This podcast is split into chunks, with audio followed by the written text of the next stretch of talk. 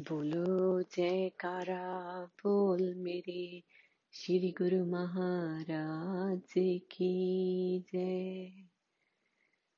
गुरुमुखो, अपने मन चित को एकाग्र करके, अपना ध्यान दोनों आँखों के बीच में सेंटर में एकाग्र कर, अपने परमहंस दाता दयाल जी जो सुंदर कमली ओढ़े। विराजमान है उनका ध्यान दर्शन दीदार करते हुए।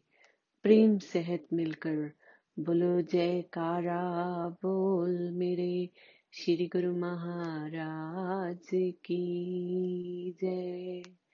शीश महल साधना, दिवस एक। श्री गुरु महाराज जी समझा रहे हैं। कबीर गुरु की भक्ति करूँ, तज विषया रस जोज। बार बार नहीं पाइए मानुष जन्म की मौज। ये दुर्लभ मानुष जन्म बार बार मिलने वाला नहीं। इसलिए संसारी विषय रसों से अपनी सुरती को हटाकर गुरु भक्ति में लगाओ और पूरा लाभ उठा लो। हमेशा याद रखो कि सुरती को ध्यान में एकाग्र करना है। दोनों आँखों के मध्य में ये सेंटर पॉइंट है हमारे पिंड देश और ब्रह्मांड देश का। आँखों के नीचे पिंड देश है और ऊपर ब्रह्मांड देश। पिंड देश कहते हैं माया की नगरी को।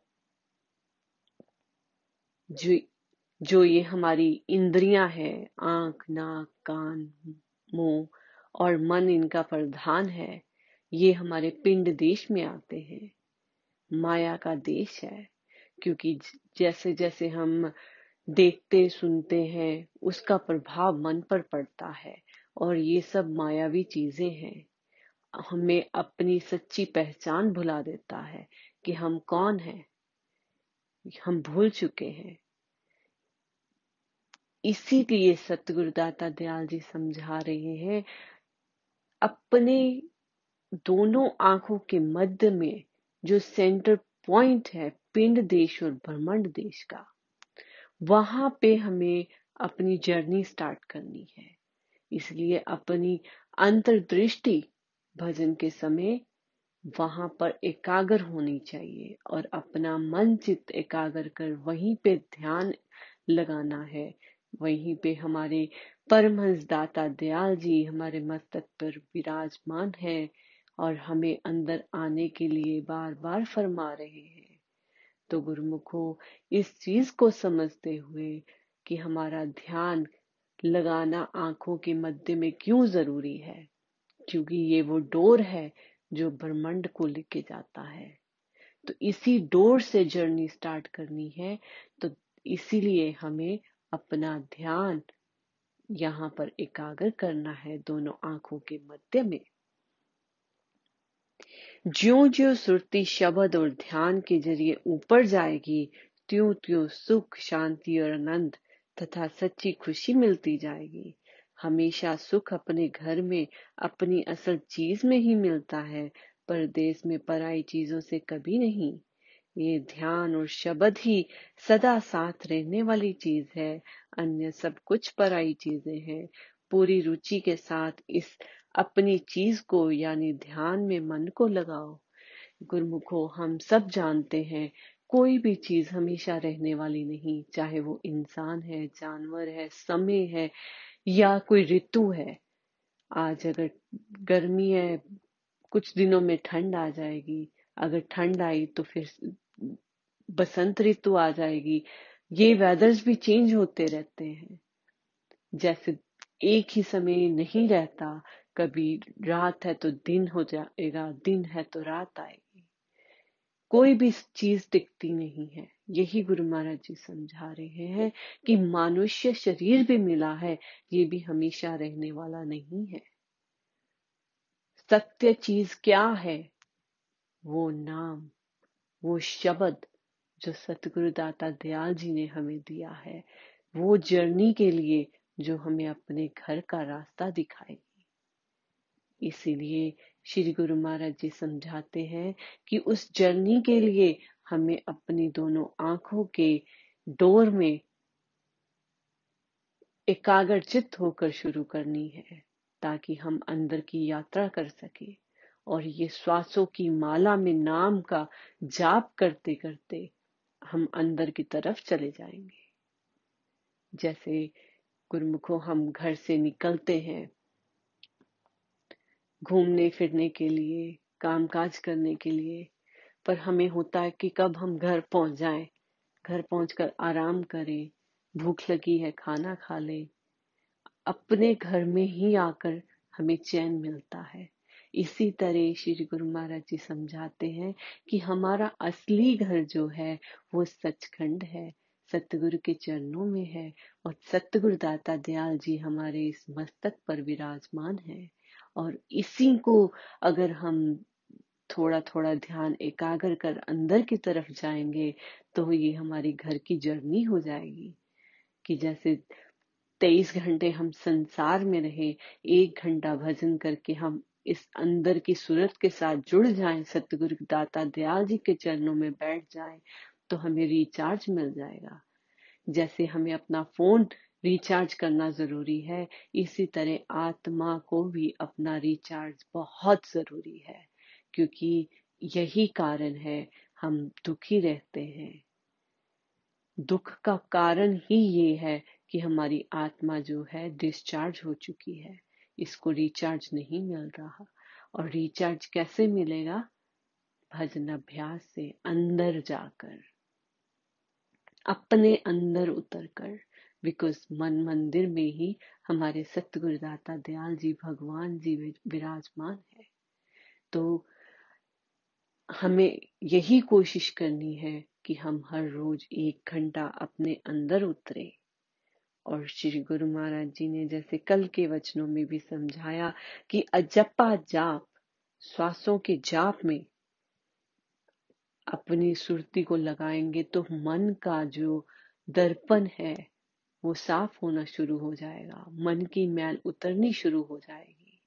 जैसे जैसे मन की मैल उतरेगी, वैसे वैसे ही हम अपने मन के भीतर उतर कर सतगुरु दाता दयाल जी के दर्शन दीदार कर सकते हैं, क्योंकि अभी सिर्फ़ और सिर्फ़ एक यही मैल मन की एक पर्दा बन के बैठी है उस आत्मा और परमात्मा के मिलन में।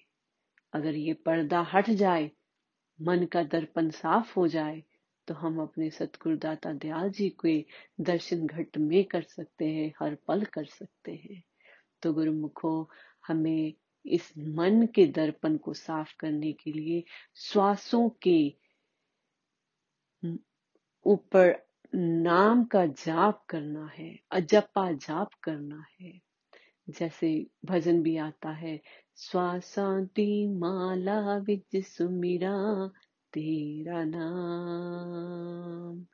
श्वासांति माला विज सुमिरा तेरा नाम। तो बस श्वासों की माला में अपने सतगुरु के शब्द को जोड़ देना है। तो ये वो ट्रेन है जो सीधी धुरधाम को चली जाएगी। पर हमें इसमें उतरना होगा, बैठना होगा। जैसे किसी डेस्टिनेशन पे पहुँचने के लिए अगर स्टेशन पे ही खड़े रह गए, ट्रेन पे चढ़े ही नहीं तो हम कभी नहीं पहुँच सकते अपनी मंजिल तक। अगर स्टेशन पे गए हैं तो हमें ट्रेन में भी बैठना पड़ेगा। अगर ट्रेन में बैठेंगे, तभी हम अंदर अपनी यात्रा में पहुँच सकेंगे। चाहे हम फ़र्स्ट क्लास टिकट ले या थर्ड क्लास टिकट ले, अगर ट्रेन में बैठना ज़रूरी है। इसी तरह श्री गुरु महाराज जी समझा रहे हैं कि हम भजन अभ्यास करें अपना समय दे। शुरू शुरू में मन नहीं लगता तो हम थर्ड क्लास डिब्बे में बैठ के ट्रेन की यात्रा कर रहे होते हैं। बट जैसे जैसे मन लगने लग जाता है तो वैसे वैसे हमारा क्लास भी हाई हो जाता है। हम सेकंड क्लास फ़र्स्ट क्लास में बैठ जाते हैं तो हमारी जर्नी उतनी ही इजी हो जाती है। जो गुरुमुख ट्रेन में सफ़र करते हैं, वो समझते होंगे कि फ़र्स्ट क्लास में जाना होता है तो कितना आराम सुखदाई बना बनाया खाना आता है, बिस्तरे मिल जाते हैं सोने के लिए।